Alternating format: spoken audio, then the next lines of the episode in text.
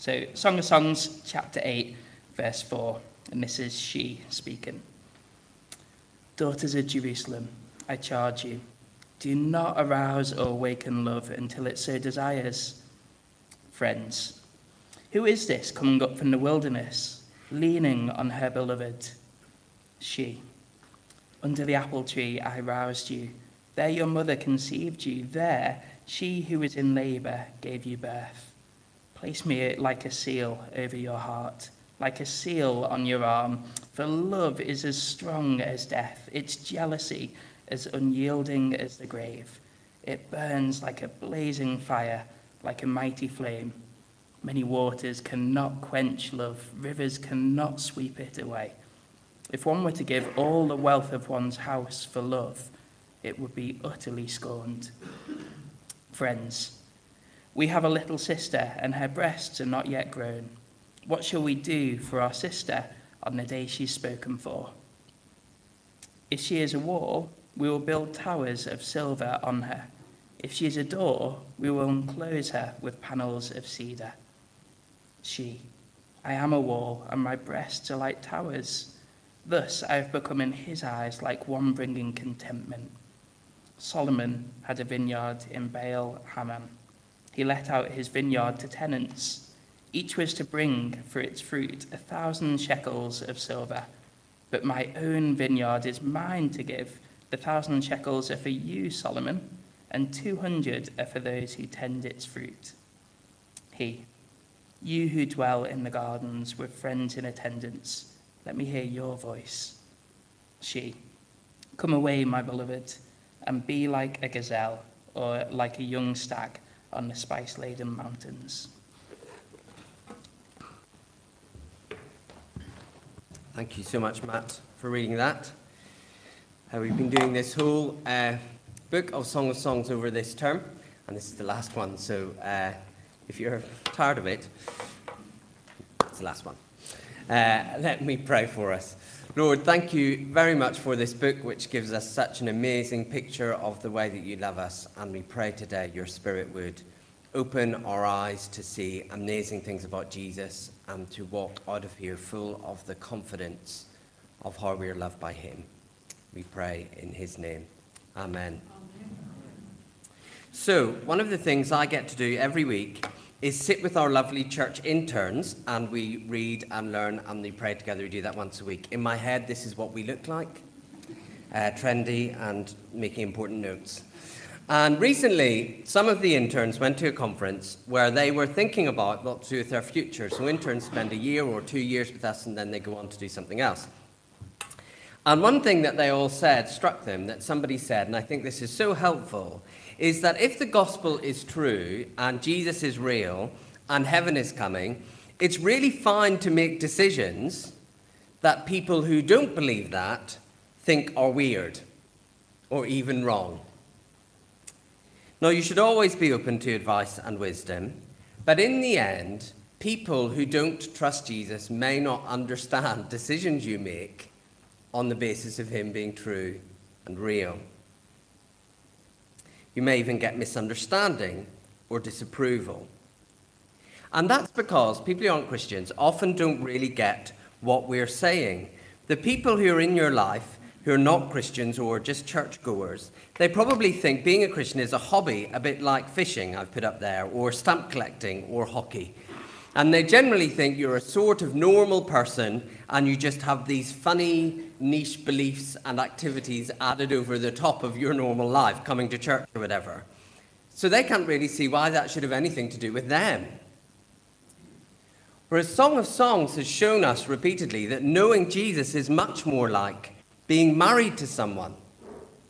It is, in fact, being married to someone. Song of Songs suggests that marriage itself, which is the most permanent, transforming relationship we are capable of choosing, is itself invented to point beyond itself to the way that Jesus loves Christians.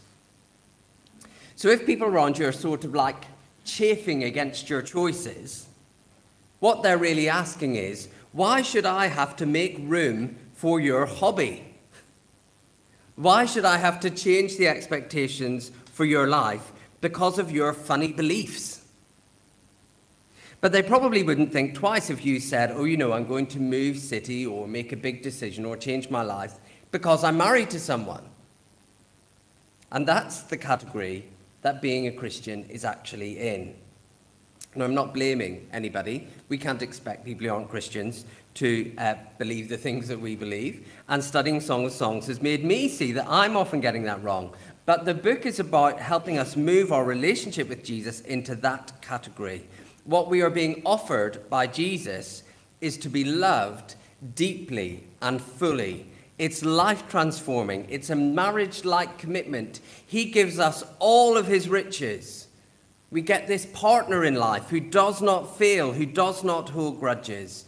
As we said a couple of weeks ago, there's only one person in all of history, Jesus, who is qualified to make any judgments on anyone. And we are, as Christians, united with him.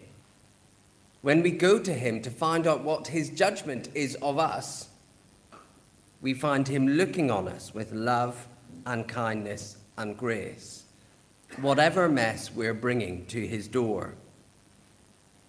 He is a safe place to stand, a sure place to gain a sense of self, and we need to learn to think his thoughts about us ourselves. He thinks we are a dove, we, we are pleasing to him. He is delighted to be in relationship with us. And so we are committed to him. And so being loved that way will be utterly, disturbingly, weirdly life transforming. It is not a hobby. This love is, we're going to learn today, stronger than death, unquenchable, passionate, deep. Therefore, you cannot be loved like that and be unchanged. But people around you won't get that. This transformation will be strange to them. But it is simply the transformation of being loved in this amazing way. What I think you'll find is, we talked about this as interns too, your decisions may get on their nerves. You might find that. But also, they won't be able to really deny the way that you, being loved by Jesus, is helping you, as it says in Song of Songs, rise like the sun if you're really being loved by Him, glowing with His love. And that's where we start in today's passage as we reach the end of this story of the peasant girl and the shepherd king groom. This is the first thing we see today. She is transformed. I was talking to a friend I hadn't seen for a while last week about her son. He had always felt awkward at school. She said he used to hang his head when he walked. He backed out of social situations. She said he sort of followed uh, more impressive, cooler people about, like a sort of puppy. But now he's gone to university. And she said he's found his tribe. He's had the confidence to go and live abroad in another country. He's walking tall. He's going on adventures. He is, she said, like a different person. Well, the story of this romance in Song of Songs the peasant girl's sto- story, which started with her longing for her lover, dreaming of being included in his life, being married and united with him, then the break in their relationship, then her return to find him always just there loving her, and his poetic announcement of her glory in his eyes, it's turned her into a different person. Chapter 8, verse 5. This is what her friends say about her. They're like the chorus, the watchers of this story, and they say, Who is this coming out of the wilderness leaning on her lover? We don't recognize her anymore. She's utterly transformed because of this relationship. She is, as my friend would say about her son, like a different person. Now, there is a reference here to another bit of the Bible that the original hearers would have got. Israel, the nation in the Old Testament, they were sent to wander in the wilderness for years because they ignored God, their great lover and husband, who had promised himself to them. And so, this picture, leaning on her love, coming out of the wilderness, is a picture of Israel, saying the wilderness years are over. She's met him in the desert, and now she comes beautiful, glowing, utterly transformed when she's united again with the God who loves her. And that's also a picture of the church, by which I don't mean a building or even this church. I mean all the people in history who've ever trusted Jesus. A few weeks ago, we had some baptisms. Sorry, Alex, should have asked your permission to use that photo. Uh, uh, and a baptism is a picture of what it is when you trust Jesus. And we were learning about how when you trust Jesus, your old life literally dies. And you come out of the wilderness, that desert of life without God, utterly leaning on Jesus, and your life is transformed. You've literally died and been given a new life. We could have said on that day, Who is this coming up out of the water? It's a different person, leaning on Jesus. And the spiritual truth you are transformed is actually seen in your life. Your friends, as in this story, will be able to see it. Now, many Christians uh, feel frustrated that that's not true enough. I wish I was more transformed than I am. And we saw last week that feeling, it, it's a good feeling, it's a right feeling. It's part of the bride's right response to say to the groom, Oh, if only there were more ways I could display love for you. Because she's so overwhelmed by him. That feeling that transformation is slow and a battle and not what I wanted. I wish there was more. That's good. That's a sign that you love Jesus. But as in the song, I think you'll probably find it's your friends that notice it. Ask an honest Christian friend how you are growing or changing. Also, ask them, by the way, how you still should grow or change. Ask your spouse if you think your marriage can take it.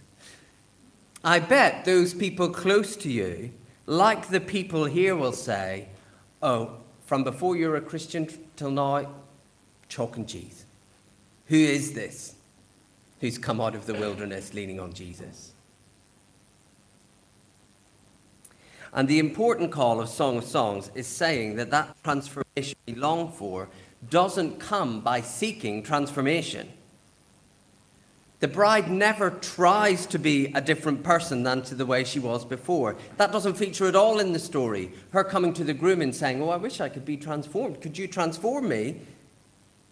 No, it's when she meets and knows she is loved it's like electricity through her. Suddenly, she begins to glow. She's had all her uncertainty dealt with. How much of our lack of transformation is because we're insecure, we're wondering who will love us, will we be okay? And we look into the face of the powerful King and find love and words of affirmation and joyful union with Him, we're transformed. Not by trying to be transformed, but by knowing and experiencing his love for us. Or how much of our lack of transformation is that we're grasping, we're grasping for more than we have. And then we look into the face of the groom who has everything and says, It's all at your disposal. We're transformed by knowing that. Maybe the things you know you would like to change are just feeling lonely or down or useless. We saw the bride feeling all of these ways in this story, and she discovered the groom is easy to find. And when you find him, he's always ready to welcome you in failure with love, with admiration. He sings a song of your strength in returning to Him. The story is that she is transformed. Her friends don't recognize her, but not by seeking transformation, but by enjoying and knowing and dwelling on and basking in that she is totally loved. Maybe you felt a little pang when I told that story of my friend's son finding his tribe and walking tall. Maybe in life you feel like, when will I find my tribe? When will I find the people who I really fit in with? But listen, finding your people, that is only the faintest echo of transformation on offer than when you discover you're loved by Jesus. There's this verse someone reminded me of this week, actually, a training event I was at, but it really sums this up. Um, a verse in Galatians in the New Testament where Paul says this The life I live in the body, I live by faith in the Son of God. And I love this bit who loved me, who gave himself for me. Christian spirituality is knowing and reflecting and really believing and enjoying that He loves you. You know, He, he, uh, he loved me and gave Himself for me. Like, I get in on this too. Wow. That's being a Christian. That's how you live the life in the body. You know, it's not a passing thing. Oh, I knew once God loves me, but now I've got to do hard work. No, the life I live in the body, that is every day, I live by faith, by trusting He loves me. He gave Himself for me. That is the way that transforms how we think about people, about life, about everything. That love is the best, the best possible love. And that's the next thing we're going to see, because what the bride goes on to talk to.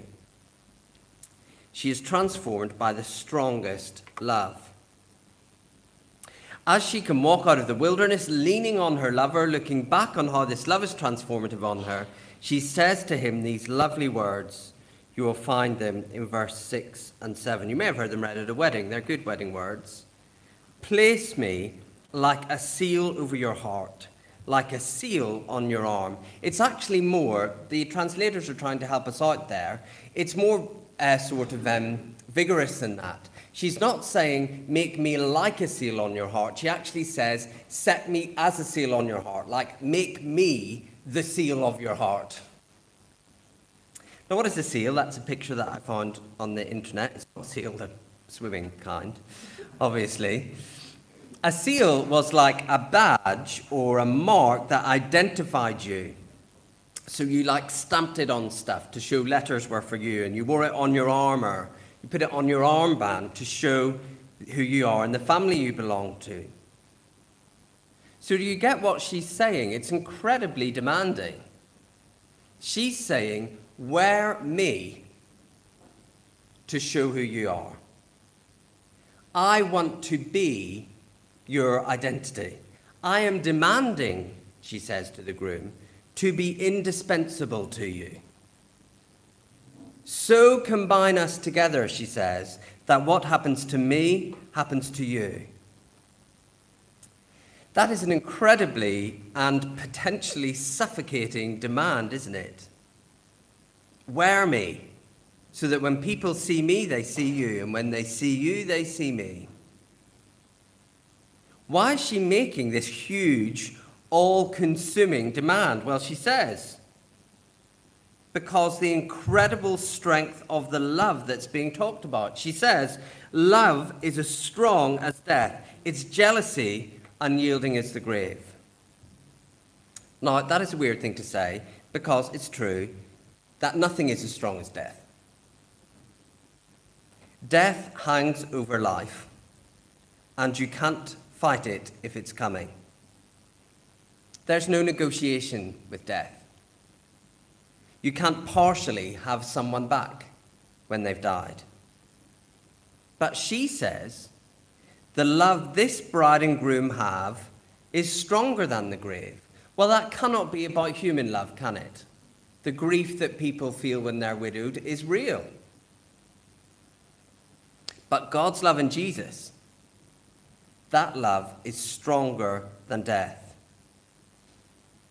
No matter how deep your passion for someone is now, that will be ended cruelly someday by death. And no matter how much you love them, your love will not bring them back from there. That is a painful truth. Many people are walking in it. But God's jealousy, Jesus' jealousy for the church, that is stronger than the grave. I love the way it says jealousy, by the way, because um, sometimes people want to be vague about this, especially at funerals.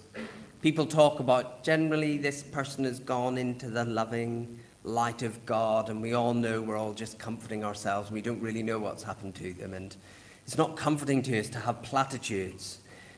There's no reality there. No, but this jealousy, this personal devotion and passion God has for people who've trusted Jesus, the people he's actually married to and chosen to enter a relationship with, that is stronger than the grave.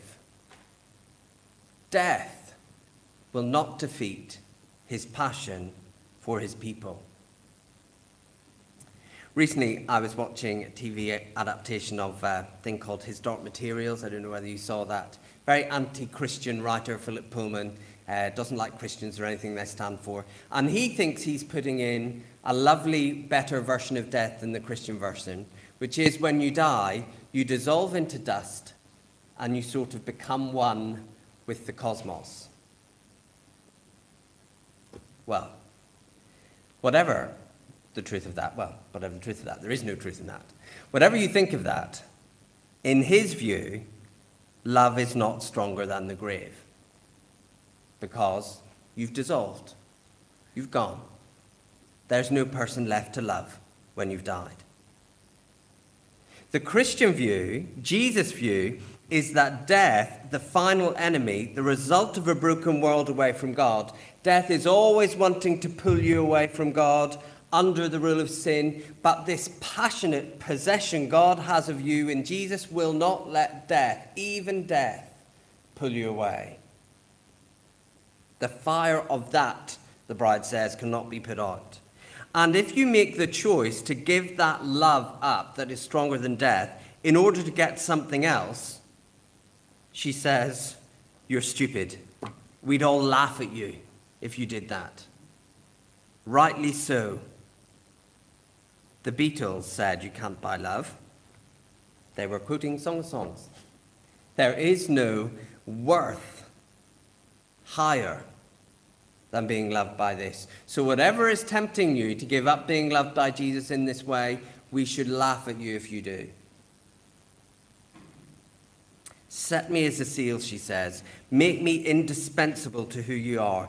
This, whole, this love is so emotionally filling and overwhelming and good and eternal and unstoppable. What I want is to be totally included in you. Now, we actually talk a little bit about this when we do marriage preparation in church between two people. We do say when you get married, it is like a total identity change. You will always be the person now who made those promises to that person, and that will change you forever, no matter how what happens. But no human person can cope or should have to cope with our demand to be known simply by being loved by them. That would be an unhealthy marriage where you were like, make me your identity. So we might think, how could we say that to Jesus? But Jesus is not a normal human being. His love is deep and wide, unquenchable and fiery.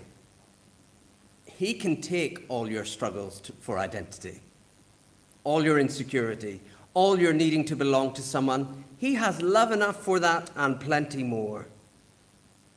And when you really see him, what you long for is almost to be consumed by his passion for us. And to want that from him is good. And we get to say this bold thing that she says Jesus, make me indispensable to who you are. How can we say that to Jesus if he's perfect? Well, it's Jesus actually himself who says it about the church. He says the church is his body. Your body is indispensable to who you are. Jesus' body is indispensable to who he is. That's literally what he says. And every single Christian is important to that in the way they are made. The Bible could not be more clear. You bring in how you are, how you are made, an indispensable something to the body of Christ. And that's how closely he identifies with you. He says you're his body. I love it. In Colossians, it says these amazing two things together. Everything was made by him and for him. It's pretty good, impressive. And then the next line it says, He is the head of the body, the church. So he is utterly glorious and beyond compare, but includes us totally in him. So if you long for love where you are indispensable to someone, he has given us that. He is the head of the church. And every Christian belongs there. And every Christian has a role to play because of who they are. And it's not functional. It's not like, yes, you've got some gift we need to get the job done. So go and do your part. Song of Songs shows us it's because he loves us, he makes us indispensable. Every Christian is a seal on his heart a seal on his arm. He is not ashamed of us. He is delighted to identify us as an indispensable part of his body because he loves us. That's why, if you profess faith in Jesus and then you later walk away from that faith, that's why it's so terrible. That's why it's sad. That's why the Christians around you are totally gutted if you do that because we think you're indispensable. That's how he loves us.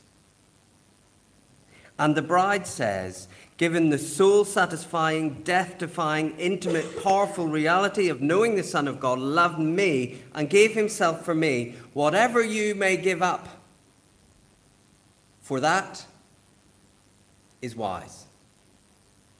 Whatever you choose instead of that is foolish. If you aren't here, the church, the body of Jesus, misses something. Okay, last time for this sermon series, we're going to talk briefly about sex, not graphically. Don't panic, I'm giving you the heads up. I don't want to be crass, but our bodies are designed, designed that when desire is raised in us, we long for the deepest possible union. We think that's designed by God. Now, our connection with Jesus is not sexual, but the desire, the picture of real, passionate, experiential relationship, and the desire to be as close to Him, therefore, in a real way as we possibly can. That's true of Jesus. And he, we say to him, Listen, you mark me as belonging to you. What will happen is that I will glow and be lifted up and emanate Jesus to the world into a place where I eternally matter to him. That longing that we all have actually to be closely known and identified with someone, that will crush or suffocate another finite human being but the eternal fountain of love, stronger even than death, is longing for you to have this indispensable relationship for you. He loves you. And he longs for union with you. Now, maybe you're listening to all of this and thinking, okay, this is all words. I'm just not there. I don't get that feeling about Jesus. Well, go back and dwell of Song of Songs again. That's what this whole book has been saying. Allow yourself to feel and express that longing. If you don't feel it, dwell deeply on his glory and his love for you. Hear him express his admiration for what's growing and changing and becoming strong in you. See that only his love is unquenchable by death. And do all of that until you are saying to him, Place me like a seal on your heart. What I long, Jesus, is to experience closeness and belonging and indispensability, the overwhelming reality of the Son of God who loved me and gave himself for me. Read Song of Songs and let it dwell in you until you know you're loved by that. And so we reach the end of the book, and it ends in a slightly strange place. Um, the protective friends from the start of the book, they want her to return to them. Verses 8 and 9, to protect our young sister. She says, Listen, I may have been a young sister once, but not now. I'm mature and I'm ready, and I want to give myself totally to the king. And so she, in 10 to 12, makes this great announcement that she is physically and emotionally mature enough to have this relationship and to say she wants it, to share everything she has with the king. And then the book ends in a strange place. He says, Let me hear your voice. And she says, Let's run away together. And you would think then the book would end with, They do run away together and live happily ever after. But that isn't there. No, he says, the book ends with him saying, Speak to me, and she saying, I long to be with you, and it ends. It seems inevitable they will be together. But the book ends with an expression of him longing to hear her speak and her waiting for them to be together someday. And I think the Song of Songs ends there because that is where the Bible ends. The end of the Bible is the affirmation that Jesus loves and longs to and delights in hearing the voice of the church. And the church is longing to be united with Jesus in a perfect place. That's how the Bible ends waiting. I get we have a lot of worries and concerns about the final day, the end of history, particularly if you know lots of people who are not ready for that day. I don't think we should feel bad when we have mixed feelings about that day. It is a frightening prospect as well as a good one. But someone who knows Jesus as he really is will know that what we have now is amazing a Lord who longs to hear our voice and who lives knowing that and expressing it to God in prayer, giving him our voice. And we'll know that privileged but temporary state of the church you will know I'm not fully united with Jesus yet, just I'm full of joy and confidence that he hears us. And while we may have worries about the final day, any Christian longs for all of the stuff that is getting in the way of really knowing Jesus to be gone. Any Christian really feels like, oh, I am tired of battling my sin and myself to really connect with Him. I long for the day to enjoy Him without fighting and without doubt and without the struggle to believe, and to know fully His confidence in me without my sinful self getting in the way. And that is where the Bible ends in the book of Revelation with that longing. That's where we are now. Some words from near the end of the Bible. The Spirit and the bride say, Come. So that's us speaking with the Holy Spirit, and the bride is the church. And let the one who hears say, Come. So we're saying everybody should get on with being the Spirit and the bride. And then Jesus says, Let the one who is thirsty come, and let the one who wishes take the free gift of the water of life. Jesus is saying, In the meantime, please keep coming back to me, and I love hearing your voice, and I will give you this eternal water that quenches your thirst. And then it ends. Because the final uniting with Jesus is still to come.